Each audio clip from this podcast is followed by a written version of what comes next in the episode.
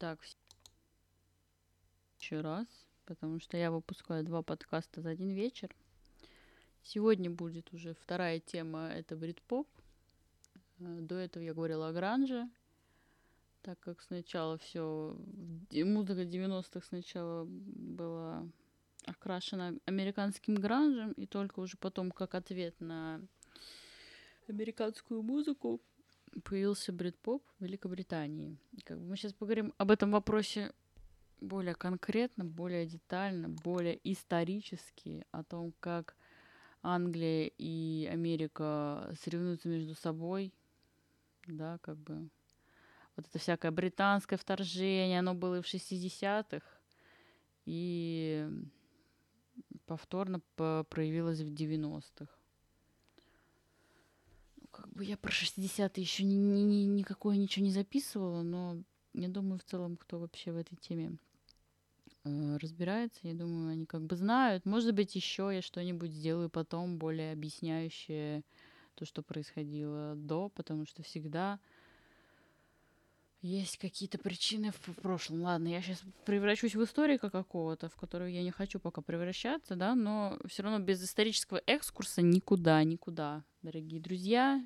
Сами знаете, время такое. Без исторического экскурса живем, как говорится, в исторические времена, и без истории мы никуда. Так что начнем. А, история Брит-попа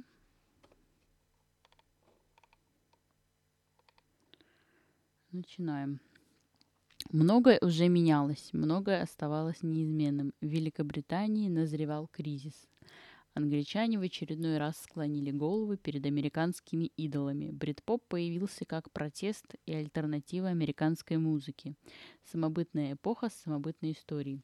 Великобритания 90-х годов – очень противоречивое время для музыки. Сначала погибает The Stone Roses, надежда национального самосознания. Потом вторгается Нирвана – Наконец просыпается дух молодежи 90-х.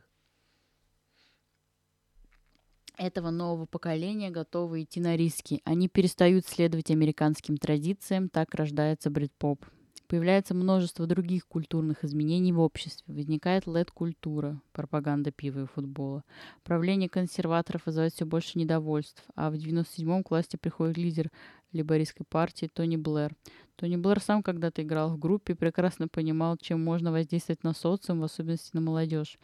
В 90-х английское общество начинало чувствовать свободу от излишней скованности. Одно из ярких событий того времени – появление опять.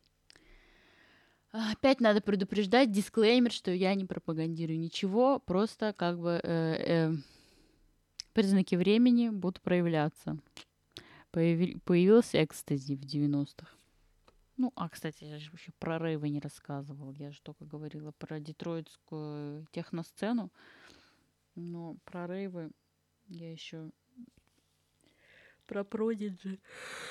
Про вот это вот все я еще тоже этого не упомянул, не коснулась. Ну, в общем, это вот все оттуда, 90-е. Формирование образа либорийской партии во многом поспособствовал брит-поп. Нифига себе. На определенном этапе он превратился в массовое помешательство. И если что-то происходило в стране, это каким-либо образом необходимо было связать с брит-попом. Так музыканты зачастую отражали в своих песнях и лед-культуру. Поэтому в широком смысле под брит-попом понимается не только музыкальный жанр, но и все культурные преобразования общества того времени. Вернемся к началу. Нирвана врывается в Англию, гранж захватывает страну, Великобритания, ценящая свою индивидуальность, погружается в депрессию. Главным ориентиром снова становится Америка. Америка и Великобритания давно соперничают между собой. Прежде всего, это происходит на культурном уровне, где одним из мощнейших оружий становится музыка. Английская и американская пресса всегда пытались придать своим культурам определенную самобытность. Дело в том, что внутри Великобритании вечно была тяга к заимствованию из американской музыки – Американская музыка. Кто был двигателем прогресса в Америке, в американской музыке? Конечно же, афроамериканцы, блюз.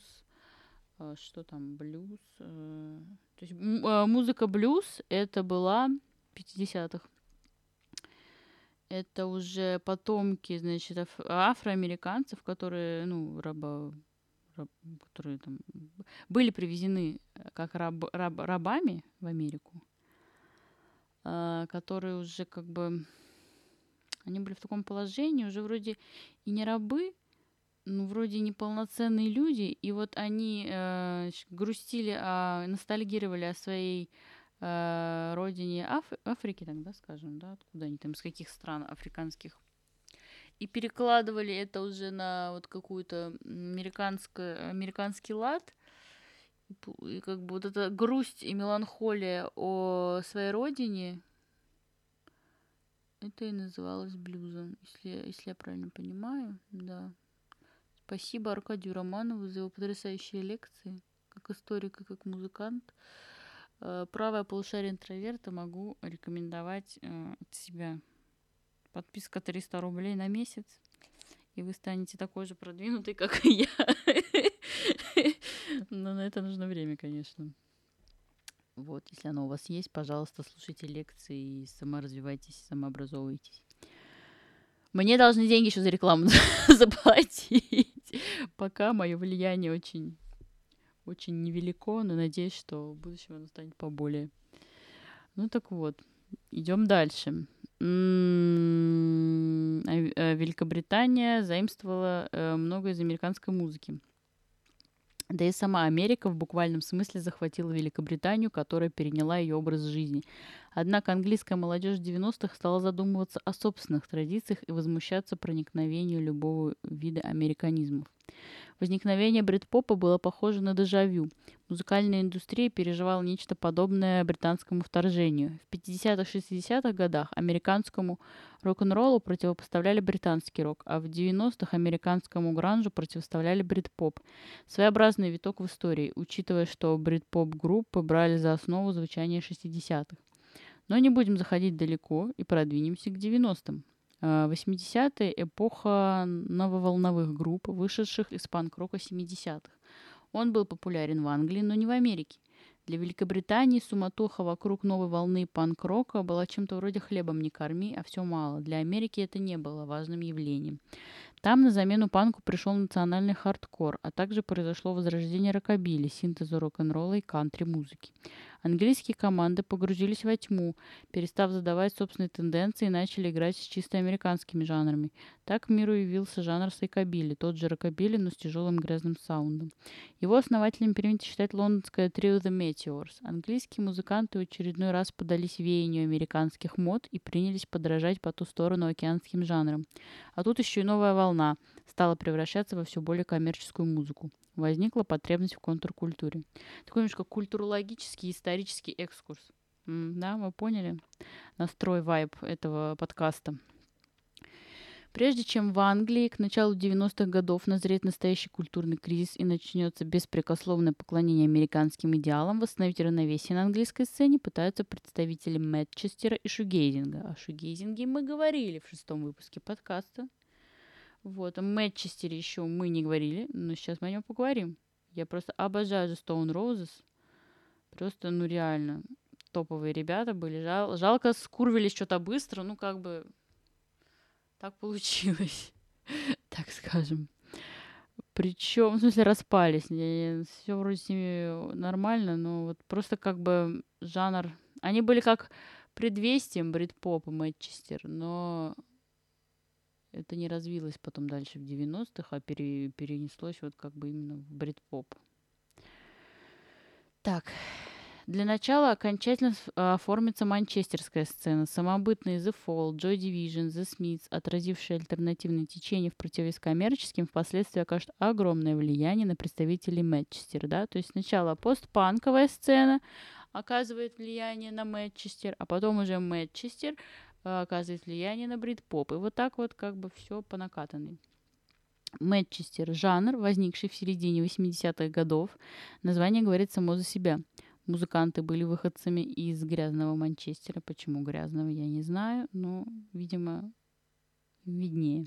А приставка «Мэтт» произошла от слова «безумный». «Безумный Манчестер» или «Мэтчестер». Наиболее известные представители Мэтчестера – это группы The Stone Roses, шатаут Йену Брауну, и Happy Mondays. Между ними даже было противостояние по аналогии The Beatles и Rolling Stones. Вот прям э, британская пресса любит кого-то сталкивать лбами, это я уже замечаю не первый раз, да. Beatles, Rolling Stones, ладно.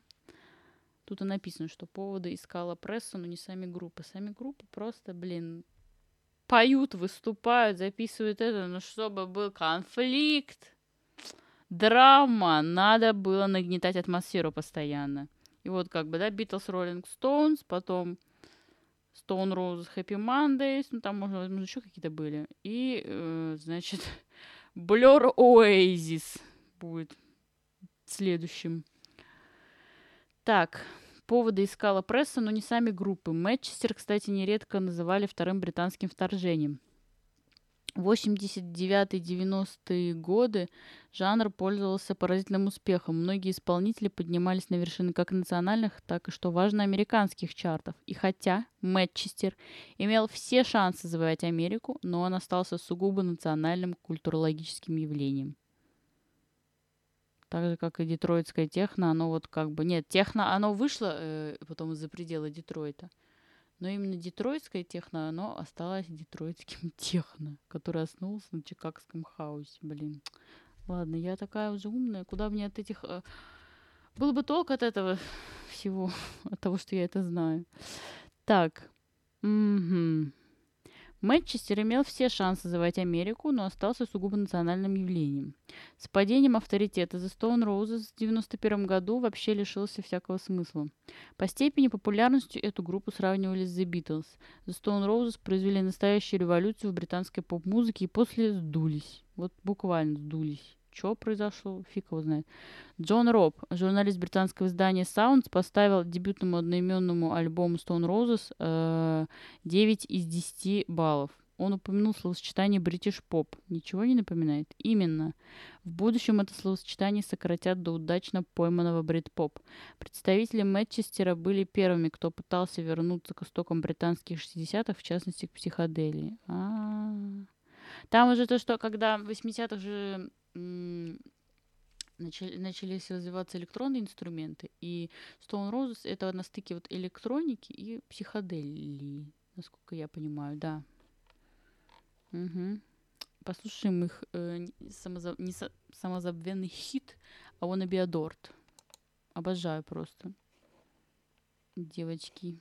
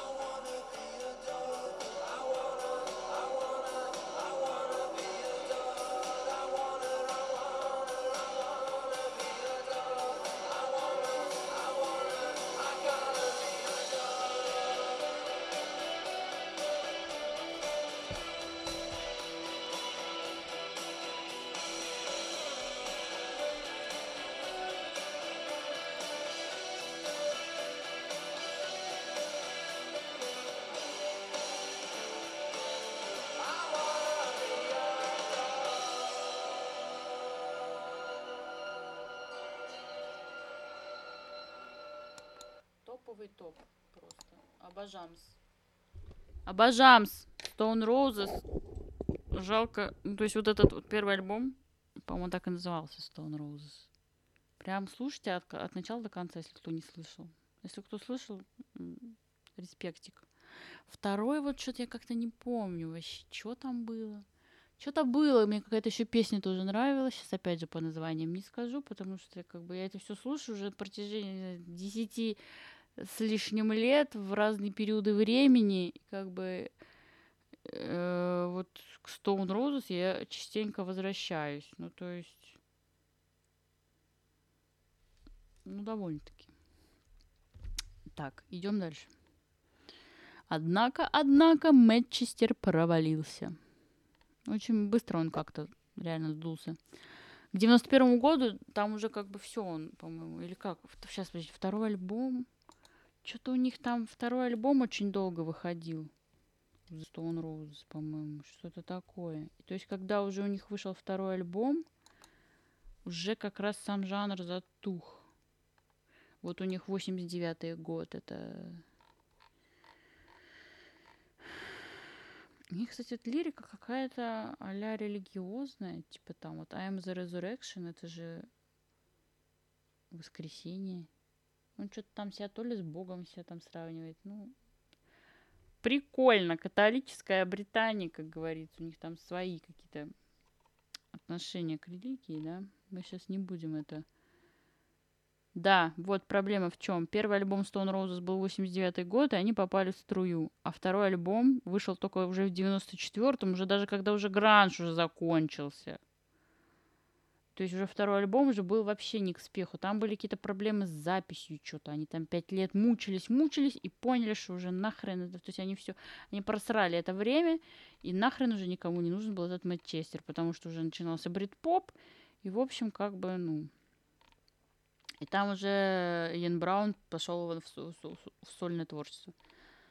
Нравится мне у него песня Стелифай, по-моему.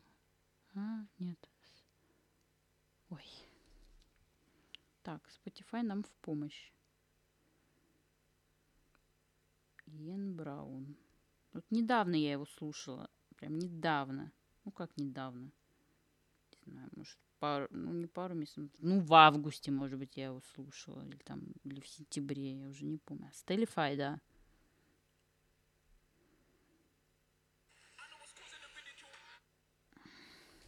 Так. И второй альбом Second Coming, 94 год. Блин, я, я угораю с этих названий, честно сказать. Прям угораю. Second Coming — это второе пришествие.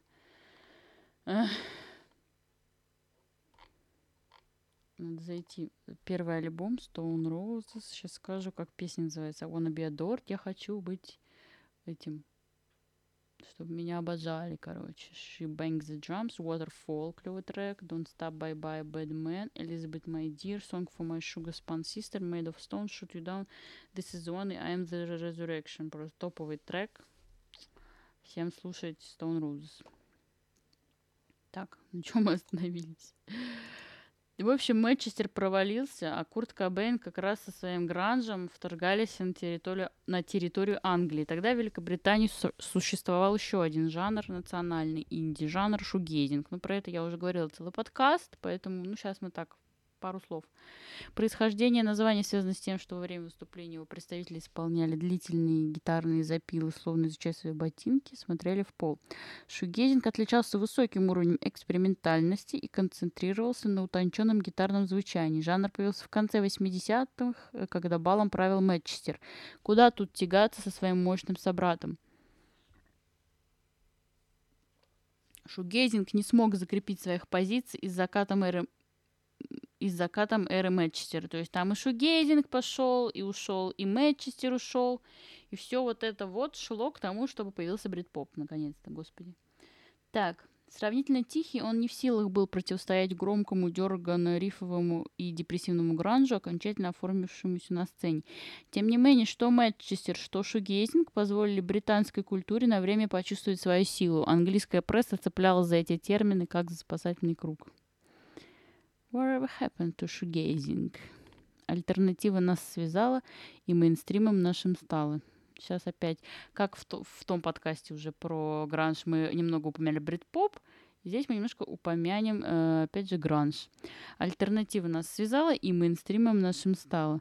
Ничто не могло отвлечь внимание английской прессы от гранжа. Гранж появился в Америке еще в 1981 году. Придумал э, термин сиэтлский музыкант Марк Арм, известный по участию в группах Green River и Madhani. Это он охарактеризовал, охарактеризовал звучание гранжа как грязное и шумное.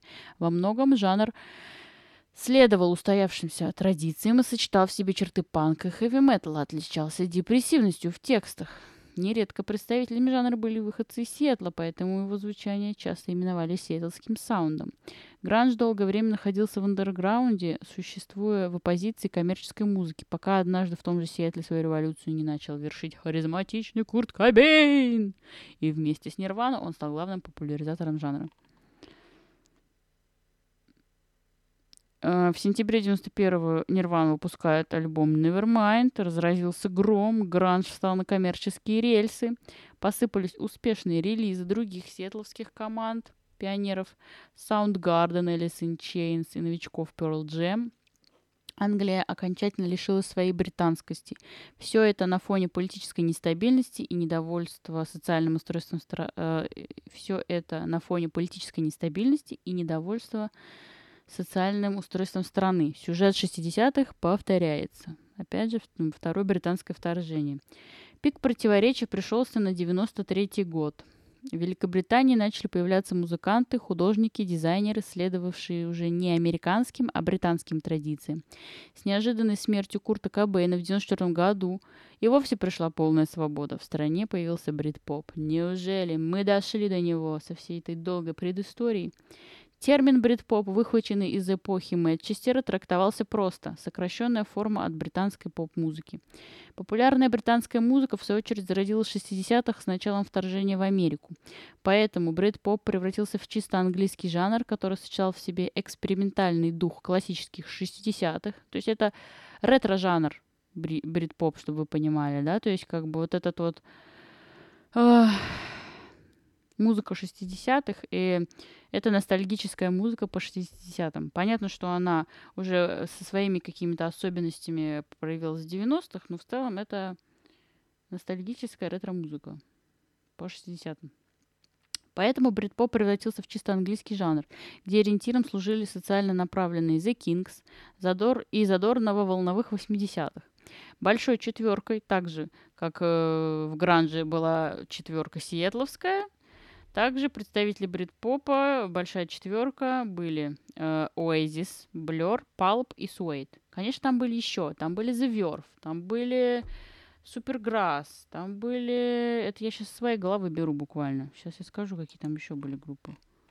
Ну, Radio, Radiohead тоже были в это время, но их вроде и... Ну, то есть раннее творчество причисляют их к к брит-попу. Ну, вы сами знаете, что там случилось после 97 -го года, точнее, больше, по, по, больше даже после 2000-го, когда они вставили на электронные рельсы, и как бы все, до свидания. Что там был компьютер, мы вообще не знаем и не помним, кто, кто и что.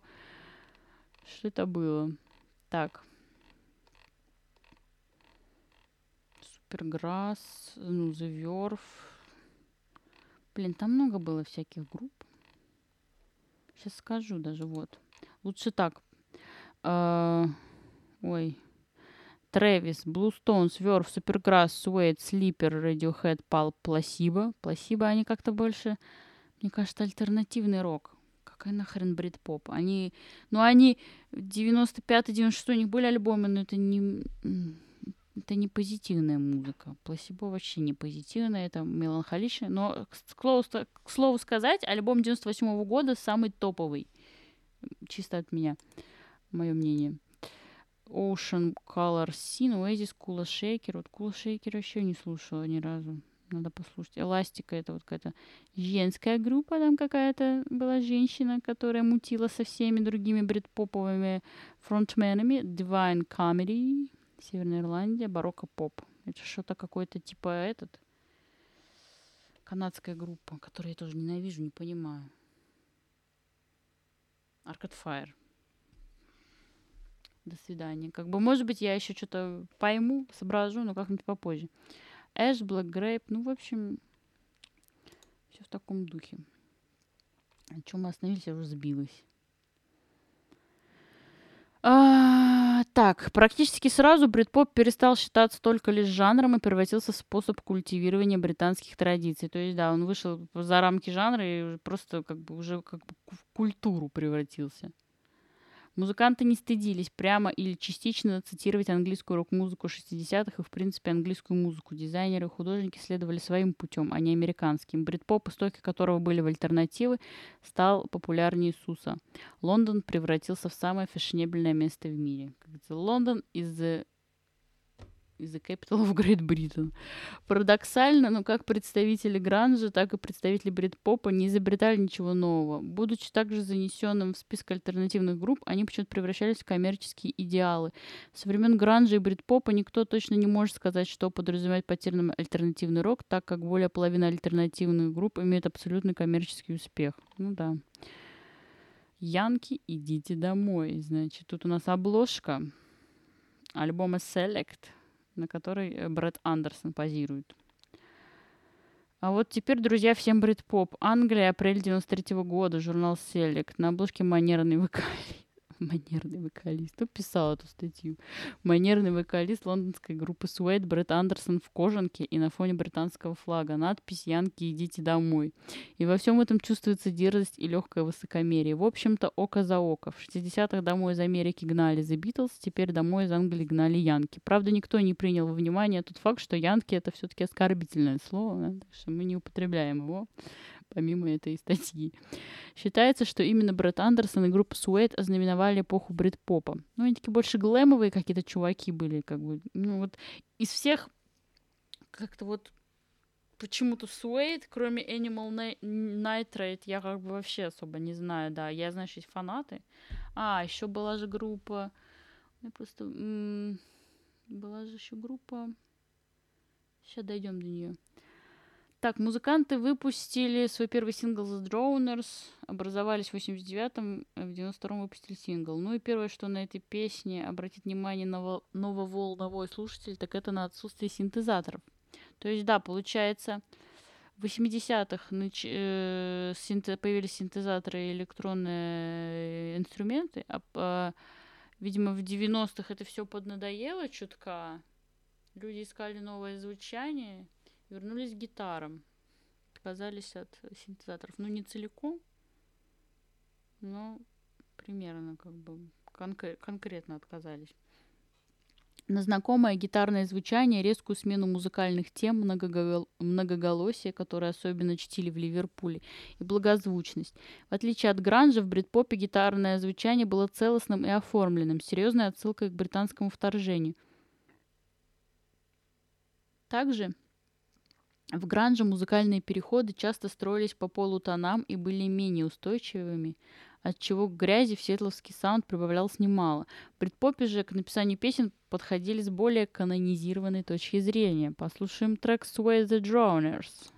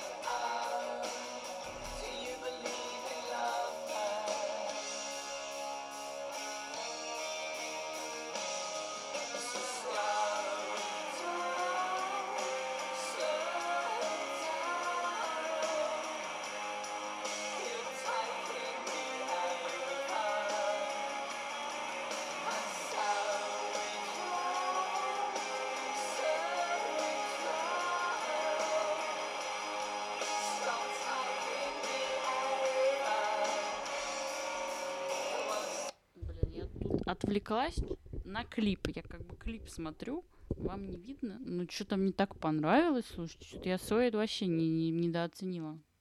Так что забавно, он такой молодой здесь, этот Брэд Андерсон. И вот я вот слушаю и чувствую, во-первых, вайбы гранжа, да, но они более позитивные, это во-первых. Не скажу, что целиком, наверное, да, но более позитивно, так скажем. И вот немножко вот этот Как тоже глэмовые Дэвид Боуи присутствуют, но как вот какая-то тоже мешанина, эклектика, но это более позитивно звучит, чем американский, нет, чуть далеко от микрофона, чем американский гранж, поэтому я всеми ручками за брит-поп и не всеми ручками за гранж. Погнали дальше. Говоря о сингле The Droners, несмотря на явную нерадужность текста, ну да, то есть там есть депрессия и агрессия. Как бы Drowners это что-то, что-то, что-то, что-то про утопление, наверное, господи, прости. В нем чувствуется загнанный, загнанный в угол депрессии даже как таковой агрессии. Здесь ощущается некая сатира, издевка и более простое отношение к жизни. Такое правило распространяется на весь брит-поп в целом. Акцент делается не на личные внутренние переживания, а переносится на целые образы и нередко касается тем социального быта или устройства жизни в обществе. Ну да, не скажу, что она целиком позитивная, просто... Ну, как-то звучит все равно по-другому, в общем. В 93 году Суэйд выпустили дебютный одноименный альбом, который занял первую строчку в национальном хит-параде и выиграл престижную британскую награду Mercury Prize, превратившись в самый быстро продаваемый альбом последнего десятилетия. Трек Animal Nitrate считается одним из лучших в истории брит-попа. Вот, этот, вот эту песню я знаю.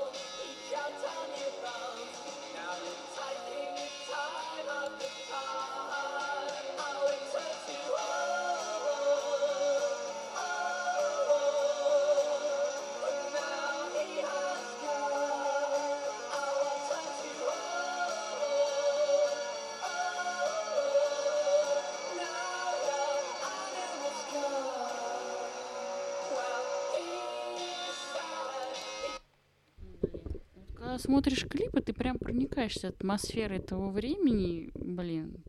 Я просто именно клипы свои не смотрела, но мне что-то прям очень даже, очень даже ничего. Очень интересно. Надо прямо это. Я думаю, я знаю, что буду слушать на ново- новогодних каникулах. это будет Суэйт. Замша. Суэйт вызвали огромный интерес у прессы. Музыкальные критики полагают, что дебютный альбом группы открыл миру брит-поп и стал его преддверием. Несмотря на это, всего несколько журналистов считают дебютную работу шедевром, признавая лучшим творением второй альбом группы Dogman Star. Но если Dogman Star это шедевр, то Sweat это классика. Большое влияние на звучание дебютной пластинки, оказ... ну это видно, оказали ран... ранние работы Дэвида Боуи, Послушайте, скажем, его The Wind of a Circle э, или All the Madmen, сразу все поймете. А также работа The Smiths.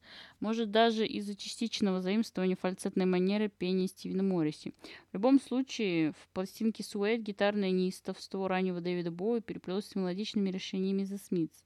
Мелодические рисунки, к примеру, заглавного трека So Young отдаленно напоминают мягкое окончание Pretty Girls Make Graves, make Graves The Smiths. На тот момент это определяло многое. Подражание английским группам и первый отчетливый образец зарождающегося нового. Это делало Суэйт уникальными, не говоря уже о дальнейшем творческом пути. Современная жизнь – отстой. Суэйт произвели фурор, но не стали абсолютными и законодателями. В начале 90-х тягаться с ними могла только одна британская команда – амбициозный перспективный Блёр. Я, кстати, почему сегодня решила делать подкаст? Я сегодня значит, сижу, никого не трогаю, и слышу, как в какой-то соседней квартире, не знаю, то ли сверху, то ли снизу, то ли, блин, сбоку, кто-то очень громко слушал на умной колонке этот Song 2. Прям я что-то так удивилась. Ну, то есть, понятно, что это была там реклама Туборга у нас там когда-то сто лет, но это, видимо, настолько такая всеобъемлющая песня, да, несмотря на как бы все остальное творчество Блер, вот она настолько засела в ушах и в умах людей. То есть я имею в виду те люди, которые не знакомы с самим Брит-попом, знают эту песню настолько как бы обширно влияние этой песни Сонгту. Э, расскажу свою еще маленькую историю, что раньше у нас был в России этот, как его, магазин, Медиамаркт. И вот когда я училась в школе, вот это я все слушала, как бы... Извините, денег на винил не было раньше даже у меня. Ну, я еще в школе сейчас какой винил, ребята, о чем, да? Как бы тогда пластинки стоили полторы, полтора рубля. И для меня ну, больше, там, за две тысячи. И то для меня это казалось, ну, что-то вообще, ну, как бы... Мне дают карманные деньги, да, в школе. Какие нахрен пластинки? И вот я ходила там и покупала, значит, э, диски CD. Ну, тогда еще CD как-то было что-то популярнее, что ли. Не знаю. Ну, я думаю, просто доступнее было. Не то чтобы даже популярнее, просто доступнее. И как бы винил это уже такое для совсем каких-то, как бы... Сейчас я уже являюсь обладательницей винила, но сколько мне это стоило, если честно, до сих пор расхлебываем. В общем, и я как-то прихожу чисто от балды в этот медиамаркт несчастный. Ну как несчастный? Он был очень огромным магазином. Я до сих пор жалею, что он закрылся. Это просто ужас. В Европе, я думаю, он до сих пор существует. В общем, долгая предыстория. Я ковырялась и нашла там по распродаже, по скидке вот этот альбом с, э, где же он? Такой желтенький, на котором есть вот это Song 2. Я смотрю на цену, и там написано 9 рублей. Я не знаю, какой это год был, 2010, там, возможно, какой-то такой. Или 2000, там, 2011. Ну, какой-то из этих годов. Я там покупала раньше диски Coldplay, Франц Фердинанд. Я... Был еще магазин Союз. Господи, я сейчас ударилась в ностальгию сама. 2009 год я смотрела канал A1, который потом выкупил, блин, отец Децлы превратил его в хип-хоп канал. Ну, в общем, трэш. То есть я даже не поколение MTV, я чуть-чуть успела застать A1. Это уже было как бы... Уже, уже MTV, наверное, загинался. И он тоже загинался. И я прям вот ну, э, конец нулевых, начало десятых, прям вообще. Сейчас всплакну, черт побери. В общем, я купила этот диск за 9 рублей. У меня как бы и не было с собой особо денег, но даже я, лениво прогуливаясь по медиамаркту, смогла позволить себе этот шедевр. Сейчас скажу, как он называется. Чтобы не быть многословной. Он так и называется, Блер, 97 -го года. В общем, так, что-то я ушла в ностальгию. Продолжим. Иначе меня потом прибьете уже просто. Так, Суэйт не... А, Суэйт произвели фурор, но не стали абсолютными законодателями. В общем, Блер находились в тени популярности Суэйт, но вскоре пальма первенства перешла к ним – Блюр образовались в 90... В 1988 году в Лондоне свою дебютную пластинку Лейжа 91 года записали в жанре шугейзинга. Я что-то даже вообще не помню эту пластинку, честно сказать. вот Modern Life is Rubbish, это я помню. А что-то Лейжа вообще как-то не помню. Хотя я помню, я прям еще скачивала, что был год какой, 2007. Я прям скачивала все, все песни, все альбомы. У меня, наверное, был ком просто завален этими MP3, э, MP3 файлами. Потому что что-то в конце нулевых очень много чего. Про... Ну, Артик Манкис, Франц Фердинанд я слушала. Что я еще слушала? Ну, что я слушала? Вот эти вот. Клексонс. Я прям помню. Да, да все, да хрена что слушала. В общем, альбом успешно продавался, но из-за того, что СМИ раскритиковали запись, в скором времени интерес у публики спал. Слишком непритязательной казалась их работа, что, впрочем, дело вкуса. Продолжаем наш подкаст. Придется его чуть смонтировать, потому что возникли некоторые технические неполадки. В общем, продолжаем дальше про Блер. У Блер был бонус. Они избрали не американский, а английский путь. Вокалист Дэймон Алборн упомянул однажды, что в какой-то момент удивился тому, насколько английская музыка стала уподобляться американской. Всюду этот гранж. Он пообещал вернуть Англии ее величавую британскость. И вернул. В 1993 году представил миру, э, группа Blur представили миру свой следующий альбом Modern Life is Rubbish, в котором бесстыдно цитировали британскую классику рока, в особенности The Kings. Они также делали упор на социальную тематику и концептуальность. Как и The Kings, Blur предавались мечтам о пригородной Англии и воспевали британские традиции. Группа была окончательно и бесповоротно реабилитирована. Затем в 1994 году Blur выпустили альбом Park Life, ставший неподражаемым образцом брит-попа. Тут уже без колебаний следовало заявить, Blur – лучшая английская группа. На обложке альбома были изображены гончие псы, что отсылало к песне Dog с группы The Who. На пластинке, кроме прочего, ощущалось огромное влияние старых добрых The Kings и глэмовая манера Дэвида Боуи, подданные под остро-сатирическим соусом. Послушаем Blur Park Life.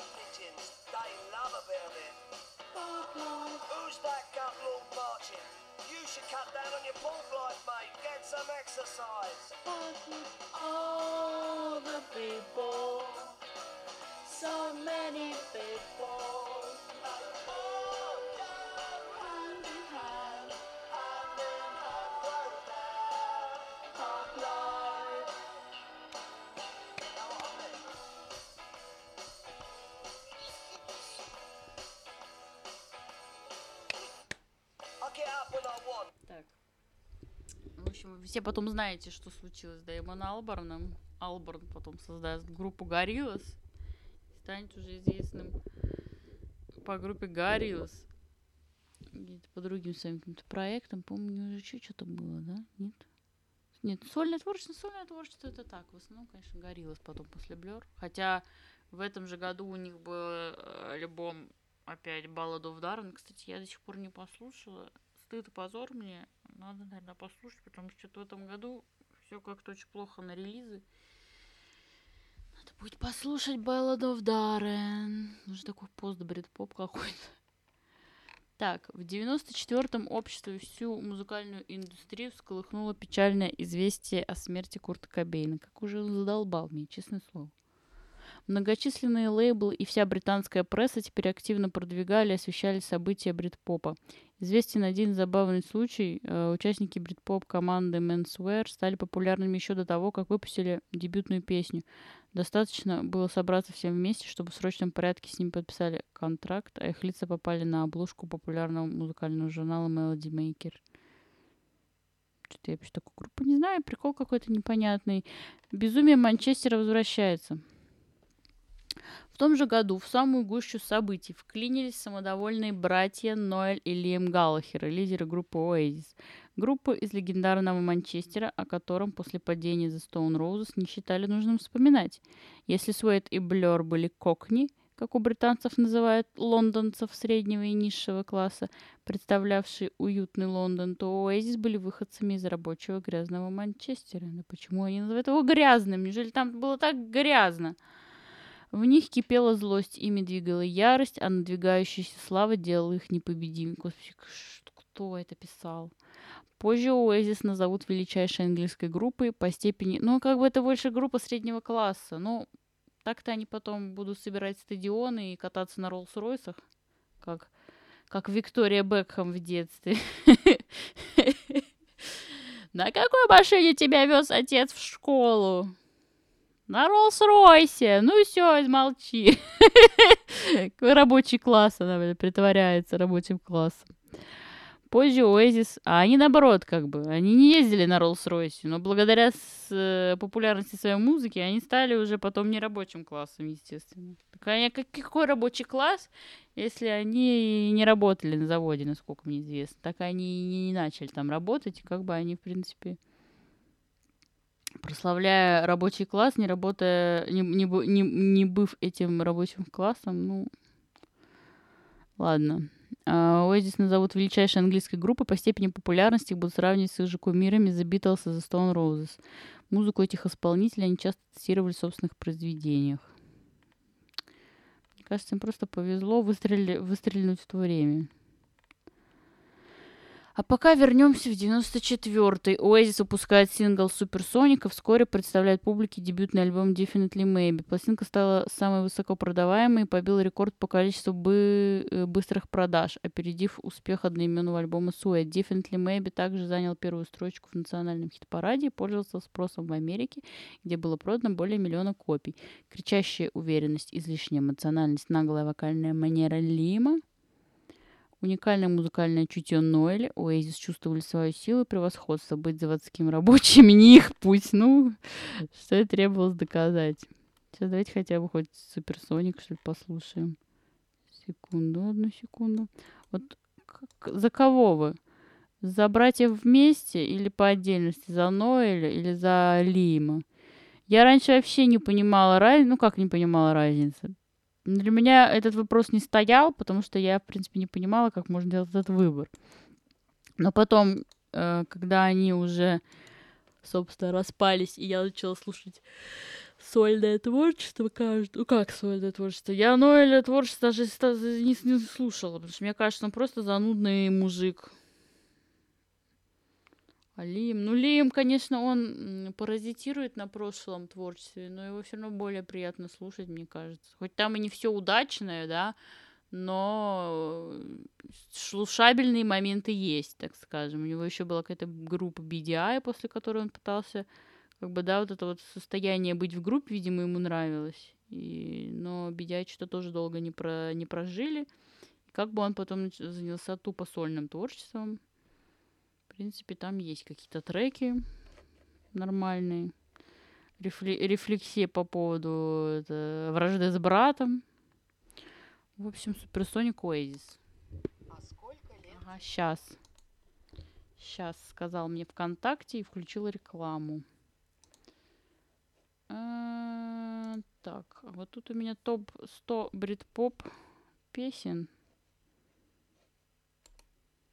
В общем, Вопрос знатокам. За кого вы? За Ноэля, за, за Лима или, или вы вообще за Блер? Так. Supersonic, give me gin and tonic. Ой, вообще клип топ, топовейший.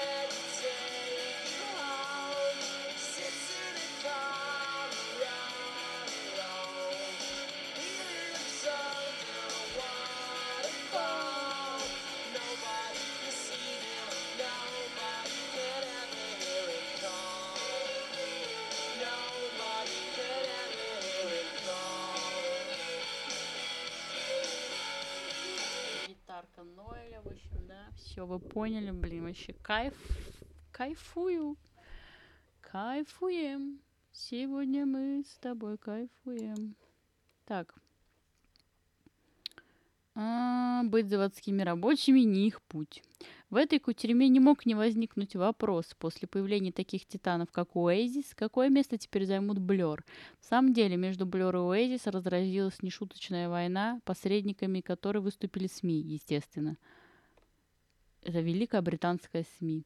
В особенности влиятельный британский журнал New Musical Express Противостояние легенд освещалось в британской прессе на протяжении 95 -го года, а новости о событиях брит-попа не сходили с полос газет и журналов еще в течение двух лет. За ними следила вся Англия. Блер или Оазис? Битва века. А теперь представьте, на дворе 95-й год. Вы живете в Англии, каждый день возвращаетесь домой с подборкой нового винила, скупаете свежие выпуски журнала NME, а по выходным ходите в пабы. В один из таких дней вам задают вопрос, кто круче, Блер или Оазис? Что вы ответите? Что вы ответите перед... Если перед тем, как выйти на улицу, вы надеваете длинную парку, если вы отращиваете бакенбарды, болеете за футбольный клуб Манчестер Сити, да к тому же еще и из Манчестера родом, то ваш ответ очевиден, это Оазис. Ну а если вы стрижетесь и отращиваете челку, болеете за клуб Челси и живете близ Лондона, то должно быть вы за Блер. Ну конечно, все же болеют за Челси или Манчестер Сити. Я в футболе вообще ничего не понимаю. Никакой, никакой вопрос в то время не был популярнее этого. Никакое событие не было главнее. Гонка века. Кто круче, Блер или Оазис? И гонка эта стала возможной. Благодаря одному из культовых выпусков NME, явившего миру 12 августа 1995 года. Ладно, если быть откровенным, то причиной, как это не ста- рано стал сам Дэймон Алборн и группа Блер. Вот в чем дело. Блер, как и Oasis, начали замечать, что одни у других оттягивают часть аудитории и в целом, оказывается, соперничают между собой. Обе команды готовили к выходу по новому синглу с предстоящих альбомов. Блер выпускали водевильную кантри-хаус о прелестях пригородной жизни, а Oasis рок-н-ролльную Roll With It с призывом не позволять кому бы то ни было вставать у тебя на пути.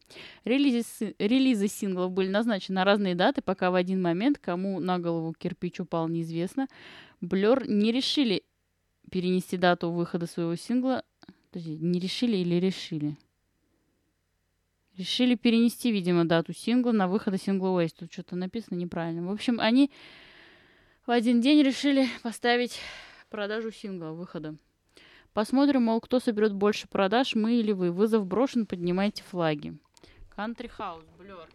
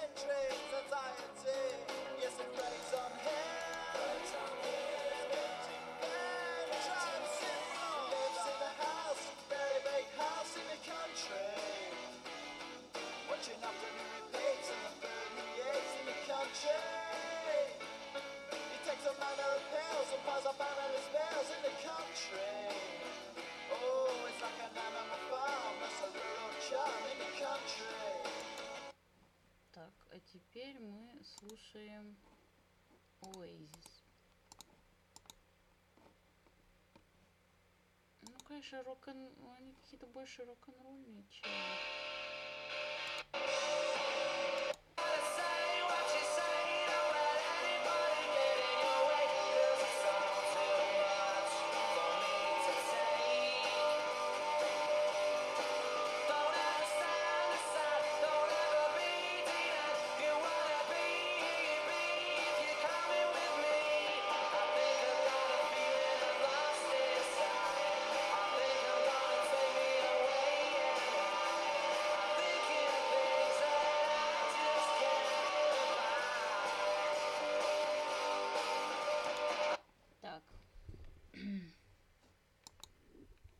Продолжим наше противостояние. Дело рук НМИ дальше было. Прессе было легко крутить и вертеть понятиями, ведь и Oasis во всем представлялись антиподами. Это касалось не только того, что группы отличались в музыкальном плане, где первые предпочитали экспериментировать и даже следовать тенденциям новой волны, а вторые свято чтили традицию рок-н-ролла и не собирались сворачивать с классического пути, но и того, что банально участники команд родились и выросли в разных городах. Этими антонимами и мыслил Энди Ричардсон, автор статьи, положивший начало противостоянию. Блер и Оазис, Север-Юг, Манчестер и Лондон, Манчестер Сити и Челси, рабочая интеллигенция. Звучит знакомо. После всех этих антонимов Ричардсон ставит всего на всего один вопрос. Кто в итоге сорвет куш, кто соберет больше продаж, Блер или Оазис? Кантри Хаус или It? Старт сумасшествию дан. Букмекерские конторы принимают ставки. Журналисты и обычные люди строят догадки о том, кто победит. Потенциальным победителем провозглашают Оазис. Пресса раздувает из мухи слона. Даже на телевидении в вечернем выпуске BBC упоминают о битве. А тогда были новости поважнее. Саддам Хусейн, говорят, изобрел химическое оружие. Все с нетерпением ждали релизной даты, и в то время как участники обеих команд устраивали перепалку на страницах журналов и газет, но Эль Галлахер даже совсем искренне от души пожелал Дэймону. Алборну и его гитаристу Грэму Коксу подхватить спид, хотя позже извинился. Трэш. А Дэймон Алборн безобидно сравнил Оазис с группой статус-кво, считавшейся массовой и неизобретательной группой, что звучало не менее оскорбительно. Ой, могу ромба. Наступил день продаж. За каким синглом вы бы отправились в магазин? За Country House или Roll With It? В то время, пока многие ставили на Oasis, неожиданно для самих себя победили Blur, хотя с небольшим отрывом. отрывом. 274 тысячи копий против 216. Что потом? Blur выпускает один из лучших брит-поп альбомов The Great Escape, а Oasis один из лучших альбомов английских в целом. What's the Story, Morning Glory. Объективно, Oasis выиграли войну, но для Blur это было лучшим исходом событий. Прожив этот этап, они начали экспериментировать над собственным звучанием и выпустили очень интересные работы, такие как Blur или 13. Oasis же остались вернее традициям, потом так же сдулись.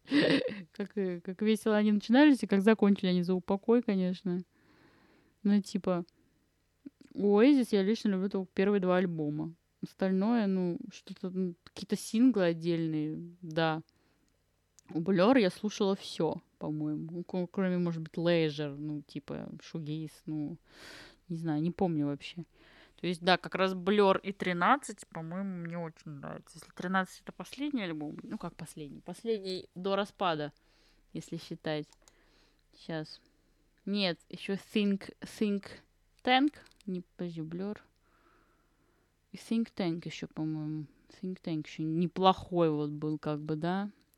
The Magic Whip это уже так чисто. Reunion, The Ballad of Darren. Надо послушать Ballad of Darren. Ничего не могу сказать. Не слушала.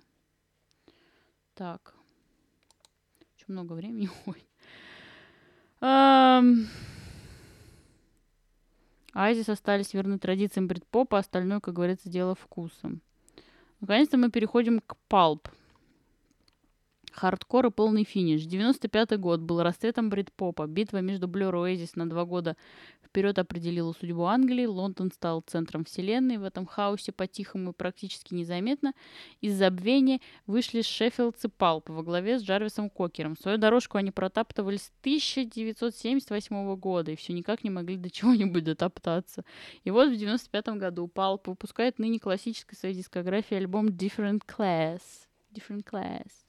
Четвертый по счету, но первый по значимости, он стал одним из ярких символов эпохи брит-попа, голосом поколения. Социальная тематика песен в духе английской бытовой реальности или пафосно драматургии кухонной мойки, обычные люди, сарказм, острая сатира, грустный юмор, отражение быта и повседневности в доступных формулах и образах. Никто не мог повторить такого шедевра. На первую строчку своего рейтинга 100 лучших песен брит-попа, как ни странно, Enmi поставил не Wonderful, не, ой, не Wonderwall, а Oasis. И не блеровскую Битлбам, а именно палповскую Common People.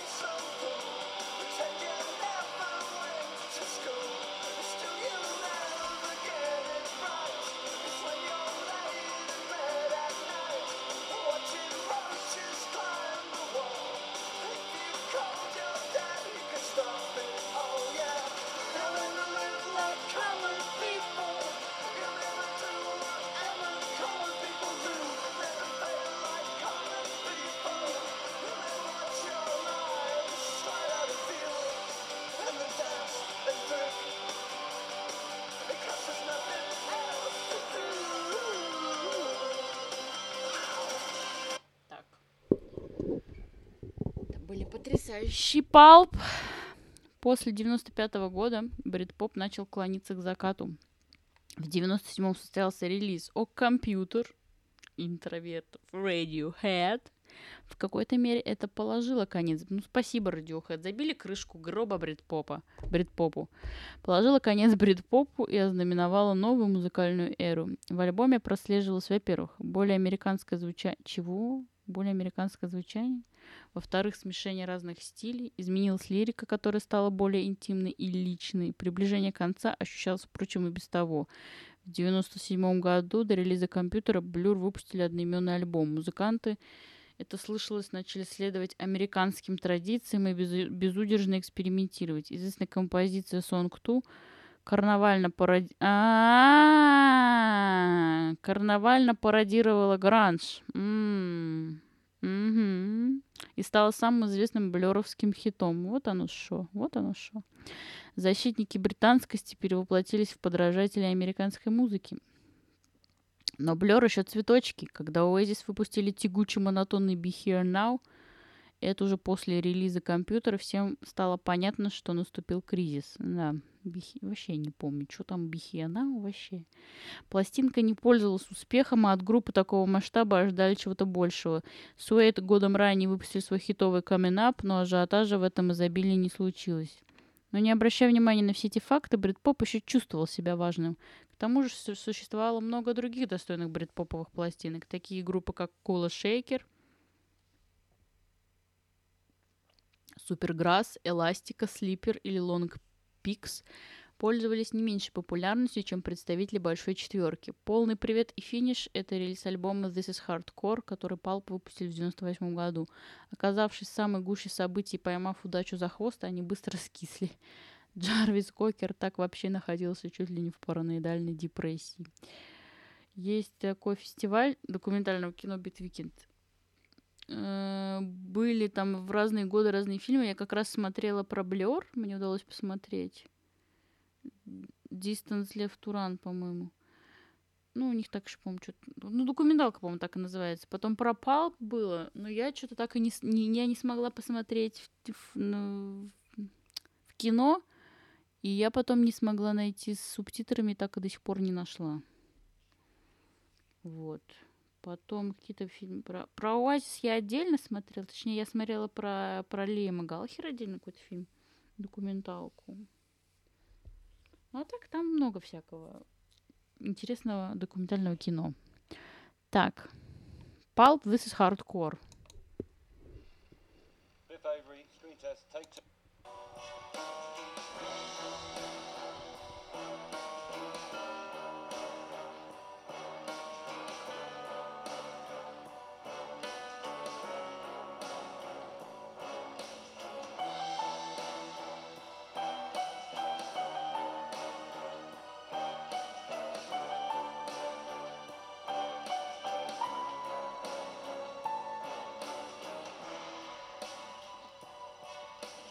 Գավառնի կլիպ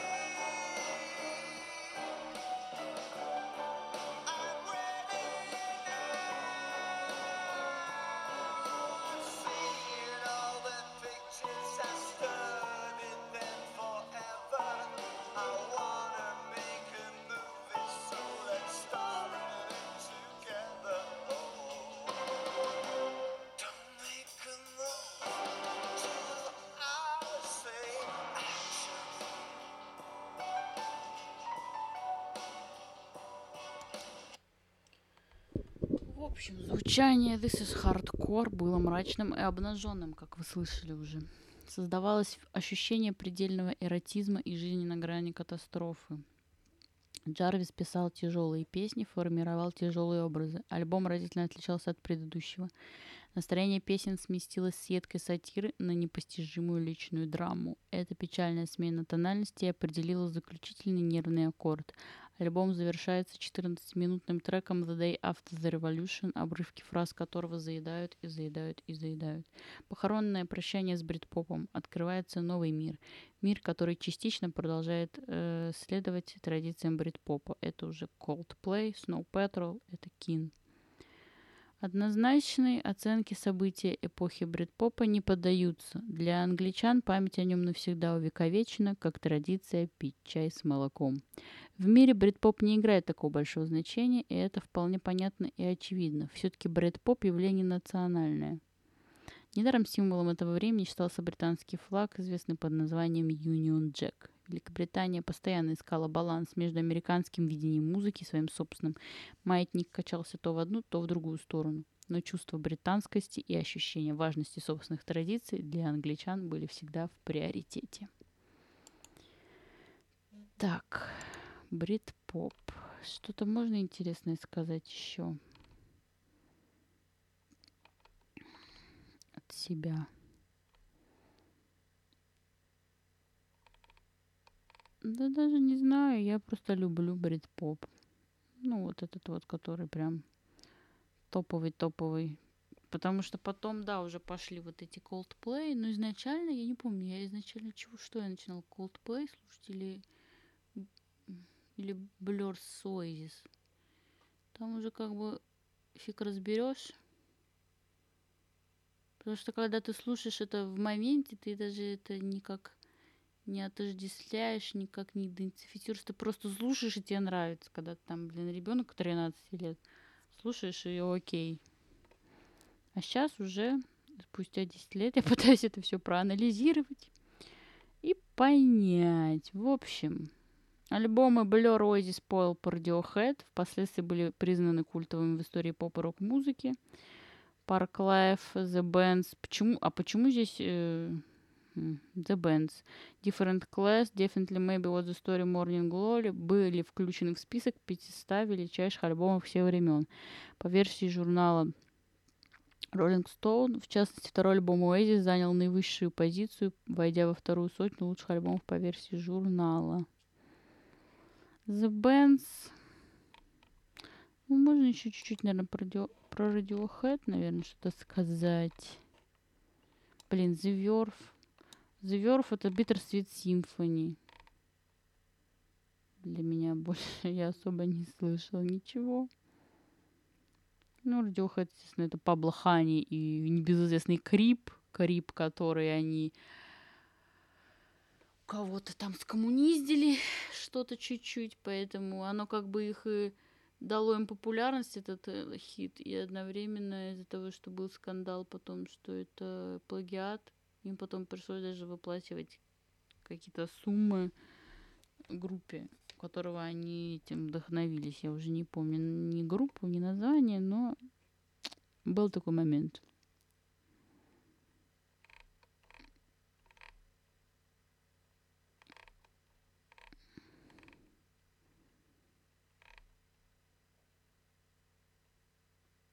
В общем, Radiohead не входит в большую четверку брит-попа, но тем они и хороши, что не загоняли себя в рамки. Возможно, именно по этой причине до сих пор и на слуху, кстати, да.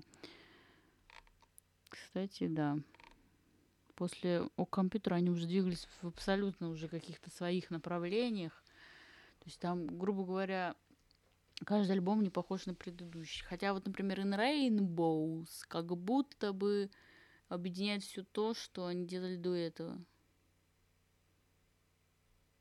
Такой тоже, можно сказать, магнум опус. Хотя я вот тут согласна с автором, что мне Hail to the Fifth нравится. При том, что это был последний альбом на лейбле. И он писался очень быстро. Но вот он какой-то очень такой легенький вышел относительно. И шустренький, бодренький и легенький из всех альбомов. И очень еще ярко-красочный э, по обложке вышел. Hail to the Fifth мне тоже удалось купить в медиамаркете в далеком, там, не знаю, каком 2000 каком-то там мохнатом году. Вот. Ох, У меня есть винил радиохедовский. Двойной, который Кида Амнезии. Только что-то слушать мне не хочется. Я помню лишь тот момент, что когда я скачивала... Нет, когда я... А, 2011 год. Что-то я помню, мне надо получать паспорт. 14 лет мне, что ли, да, исполнялось. И я что-то... То ли я болела, я играла в GTA Vice City и слушала Амнезиак почему-то. Ну, такие у меня какие-то воспоминания странные. Как-то так. Чисто мой 2011 год. Ну, в общем, ребят, всех с Новым годом. Слушайте брит-поп, ностальгируйте по 90-м, которых, которых вы никогда не были, которых вы только родились. Вот. И как бы, слушайте хорошую музыку. Радуйтесь жизни, старайтесь, насколько это возможно. Не поддавайтесь никакой хандре, а если поддались, э, сами знаете, что делать с этим, да, поэтому... Жесть кошки держаться! Такой вот у нас э, девиз 2023 года. Всем пока!